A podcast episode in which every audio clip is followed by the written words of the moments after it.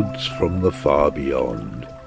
This is one of a series of podcasts by Palden Jenkins, coming to you from a farm in West Penwith, Cornwall, in the far southwest of Britain.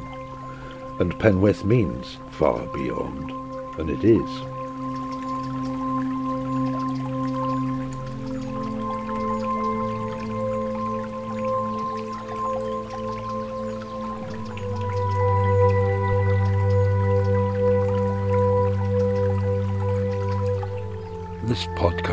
Series, Pods from the Far Beyond, I do it quite spontaneously, really. And it's driven quite a lot by the fact that I have cancer and uh, a rather indefinite life sentence on me. And there are two themes which I tend to follow. One is knowledge and insights that I have picked up during my life, which I wish to share with you before I go. And then the other is some of the inner experiences I'm getting as a person with cancer, with these particular life questions ahead of me. And so today, it's a rather nice sunny November day, and I came down to the woods below our farm. And I'm sitting here in the woods, and I'm going to talk to you about issues around dying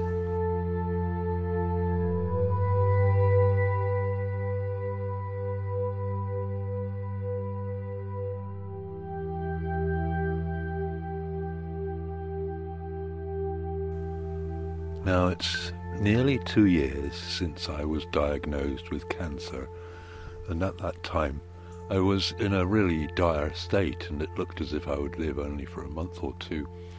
But I underwent treatment during winter 2019 2020 and got through it with reasonably good results, and came out of it, and nearly two years have passed now. Yesterday I went to the Royal Cornwall Hospital in Truro 45 miles away from here. I went for an appointment with a dental doctor regarding an illness I had a few weeks ago where I got really, really ill, and and the issue here was that I'm on immunosuppressant drugs, and so I'm vulnerable to any kind of infection, not just COVID, but any kind of infection that's going around because my immune system is pretty weak. And I caught an infection from someone, and that was pretty bad, but I survived for a week or so, and then it got into complications, and these were really quite difficult. As a result of that, I felt perhaps my life's going to be shorter, because in the months before I had begun wondering whether my life was going to be a bit longer, actually, perhaps five, seven, nine years. But as a result of this illness, I, I realized perhaps it's going to be a bit shorter. And the doctors also had been rather concerned about me.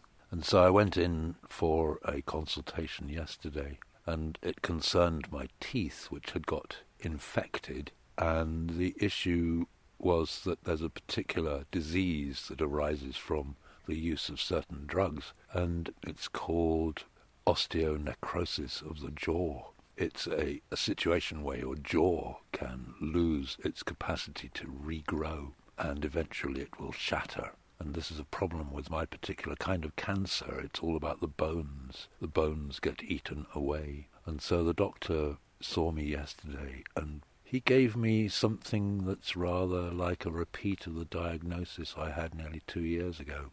He said, Well, we've got two options. We've got this option, which is very, very risky, and we've got that option, which is very, very risky and I'm afraid to say that your chances are not very good. He was a good doctor, he was a, a nice man, and he, he explained everything to me very well. But this, of course, is like being hit by a baseball bat.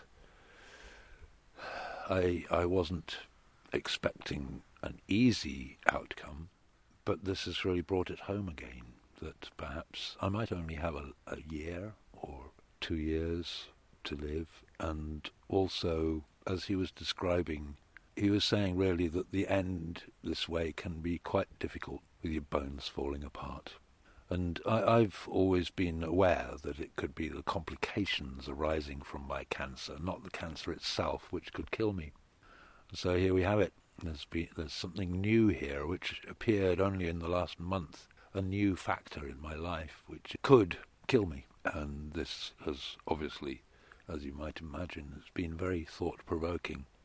And I've been in a state of kind of shock today, deeply stirred, mixed feelings, not able to formulate my responses very well at the moment.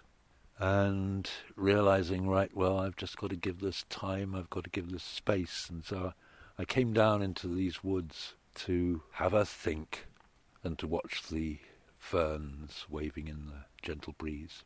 And perhaps you can hear the stream just over a hundred yards away. This is a lovely wood. It's rather overgrown and unkempt, unmanaged, and it's really nice. Old trees. And, of course, I'm rather stirred, and I'm now having to think about quite a few things about the possibility of needing to complete everything quite quickly in my life. I've got to finalize my will. I need to somehow complete the meaningful relationships in my life, which I don't know how to do. And I've somehow got to navigate this next period. And of course, there's a there's a deeper issue here that concerns willpower. Do I have what it takes? Do I have the heart inside me? Do I have the motivation, the drive, the hope to keep on fighting for healing? Not fighting exactly, but keep on working for staying alive and getting better? Or do I need to change my way of thinking and just get used to the idea of doing the best I can with limited time and with some pretty bad prospects, and perhaps coming to a big test on a few of my fundamental beliefs. And one of them concerns death and dying, because a year and a half ago, when thinking about this, I decided to take life in my own hands and to do death as well as I could. That's very easy in a way to do when you're feeling up, but when you're feeling downhearted and when you're worn out, and when you've been ill for a long time, and when you've got fatigue which dulls your brains and spirits, it's not quite so easy. When you're faced with the actuality of it, death becomes rather a different thing. It's no longer theory, it's potential reality, and there's this feeling, this knowing that I'm going to go through it. And if I'm going to keep my resolution to, in whatever way, have as good a death as I can, then so be it. I need to try and do that. But the question, of course, is with or without aeroplanes overhead, the question, of course, is whether I'll actually really have it in me to do it, whatever that means. And also, I'm quite concerned about the people around me and how they will experience things and what am I leaving them with. I'm busy looking at my few properties, for example, about which to give to whom and how to pass things on. And mercifully, I don't have a lot, so it doesn't really matter too much. But it's quite an emotional thing. I really want to leave people something of me which they can think that was Palden. He was my dad, or he was my friend, or he played this part in my life. And also thinking about trying to wrap up my life in a way which leaves not too many open threads or difficult issues for my son or children or friends to work out. Also, you, you start thinking about the things in life you might not have done. For example, I'm quite a traveller and I can't travel anymore, but I would love to. I'd love to go back to some of the places I've been to before, and I'd love also to go to a few new places. Well, I'd really love to go and spend time with the Tuareg in Mali that I've been supporting for the last seven or eight years. I'd love to spend time with them, but I can't. There's just no way I can travel 60 miles on the back of a camel to get to their village in the desert. I don't have what that takes. I don't have what it takes to get through Heathrow Airport. And I don't have what it takes to manage all that. And I don't have the money. And the health insurance will be astronomical. And I just can't do it. So that's that. So I travel in my mind when I'm lying in bed and in a fatigued, resting state, then I travel in my mind. I go back to Palestine, I go to Greece, I go to Sweden, I go to America, I go to New Zealand, I go to India, I go to all sorts of places. But it's coming to a close. This stuff, this wood, won't be available to me anymore through this body and through these senses. I'm going to be leaving an empty space where I was standing, evaporating into nothingness.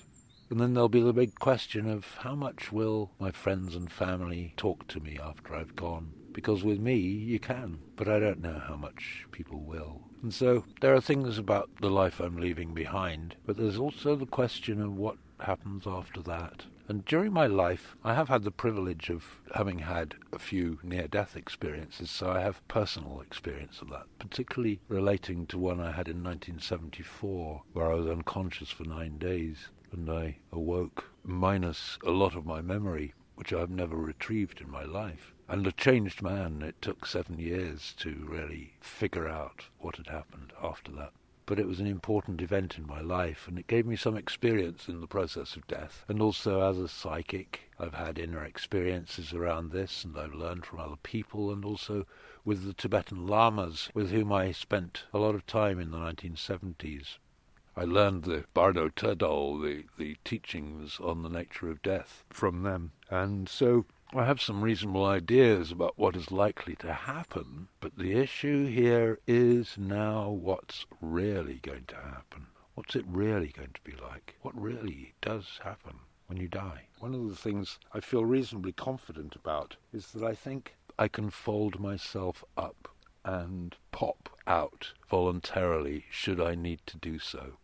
There have been various friends I've had who just blip out quite quickly. I had a good friend who did that a few weeks ago. She just died in her sleep. And I've had others who had a sudden heart attack and they were out within 24 hours. And so some people do it that way. I think if it is true that the, the death I'm going to have is going to be rather uncomfortable and rather difficult, then my choice is to try and get out reasonably quickly, not to try surviving and fighting it too much.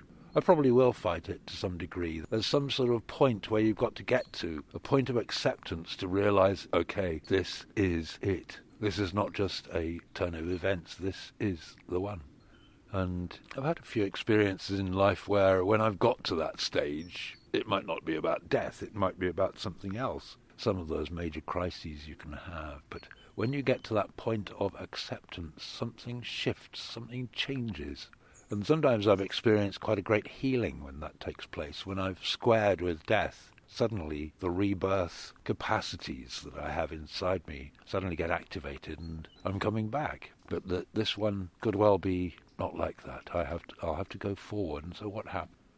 Well, you go into a kind of a vortex, as far as I can see it a kind of a tunnel, a kind of a space. And the thing to do there is one of the things that comes up is a lot of the elements of your life, particularly some of the most poignant ones. And this can include things you can feel happy about, but also things you regret or feel guilty about, feel bad about. And it can include new insights into things where you realize perhaps I wasn't as wrong as I thought I was, or perhaps I was more wrong than I thought I was, or whatever. There's a sort of a truth element to this where we can no longer explain things away, we can no longer rationalize, we can no longer avoid it like we do during life. And this is important to experience fully. Christians would call it the heaven and hell stage. But it's also important not to hang around in it too long. You've got to go forward from there. You've got to go to the point of no return, the heavenly gates, the place where you really are transiting into the after death state. And life itself has gone. It's but a memory. It is gone. And you suddenly find yourself surprisingly free. That can be free or that can be lost.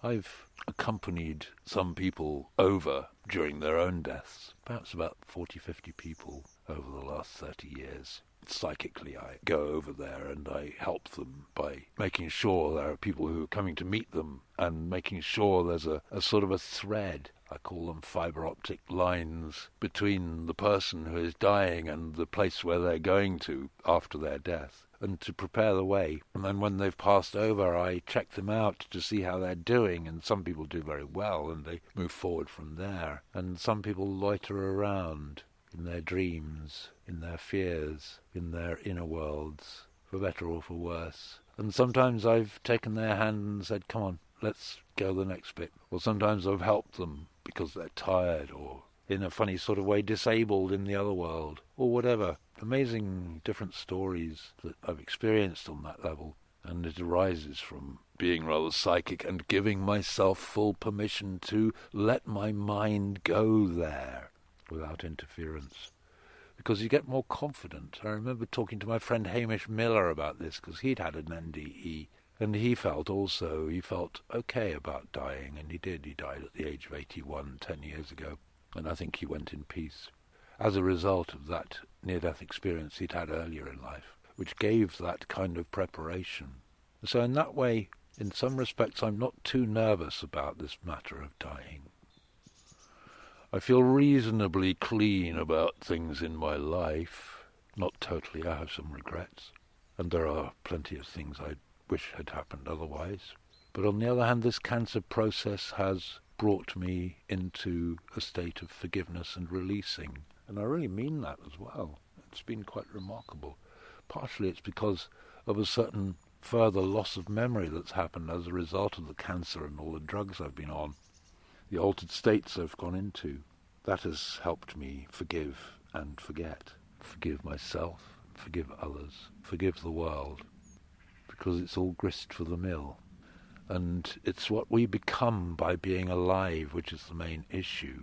It's a question really of how much we have chosen to grow psycho-spiritually during our lives how much we've been able to resolve issues, deal with pain, deal with difficult circumstances, release the past, accept the future, deal with life openly, move on, let our emotions move forward, out, up.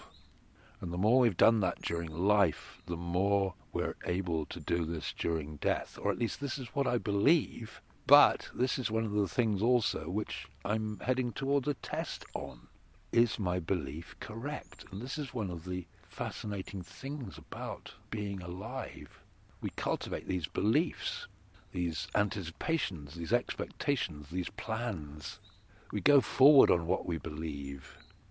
And life is a process of finding out how those beliefs actually interact with reality, what actually happens because life is not really about what we want, it's about what we get and what we do with it.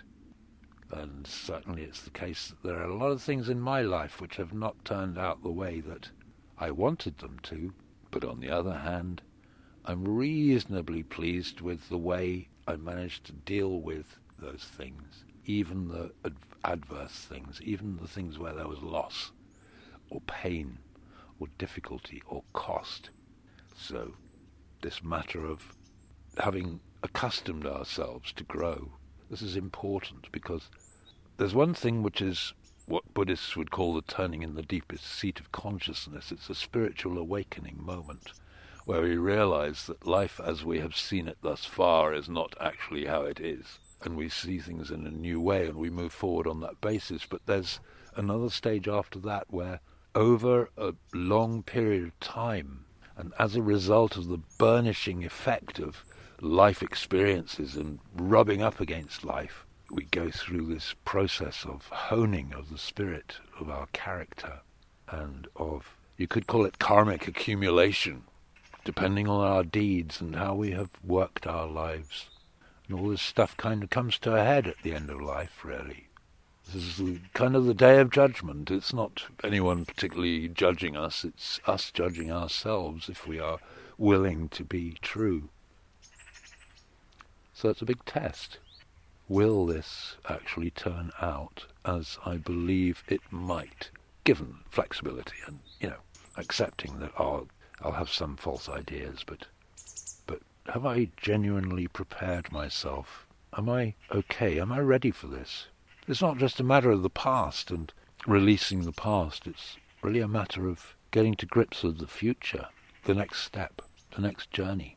Because when you die, it is final. You lose your senses, you lose your body. You can no longer participate in the world. You can no longer talk, verbally at least, with other people or interact with them. Most people in this culture will not even think that you're there when you want to be with them or talk to them. Or perhaps they might pick up on you, but then they think, oh, don't be silly, afraid of being mad. So that can be rather disturbing when you're on the receiving end of that.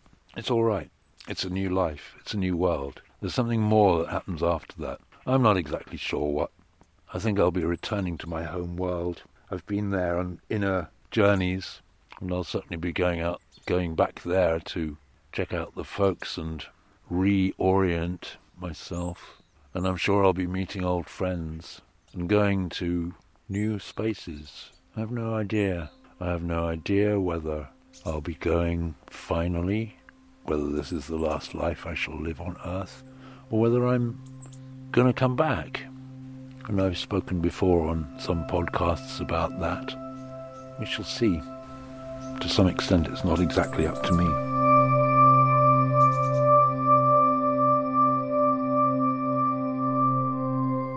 You've been listening to a podcast from the far beyond with Palden Jenkins.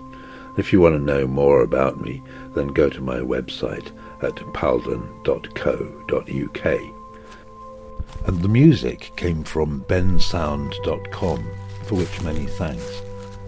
Thanks for being with. There's more to come.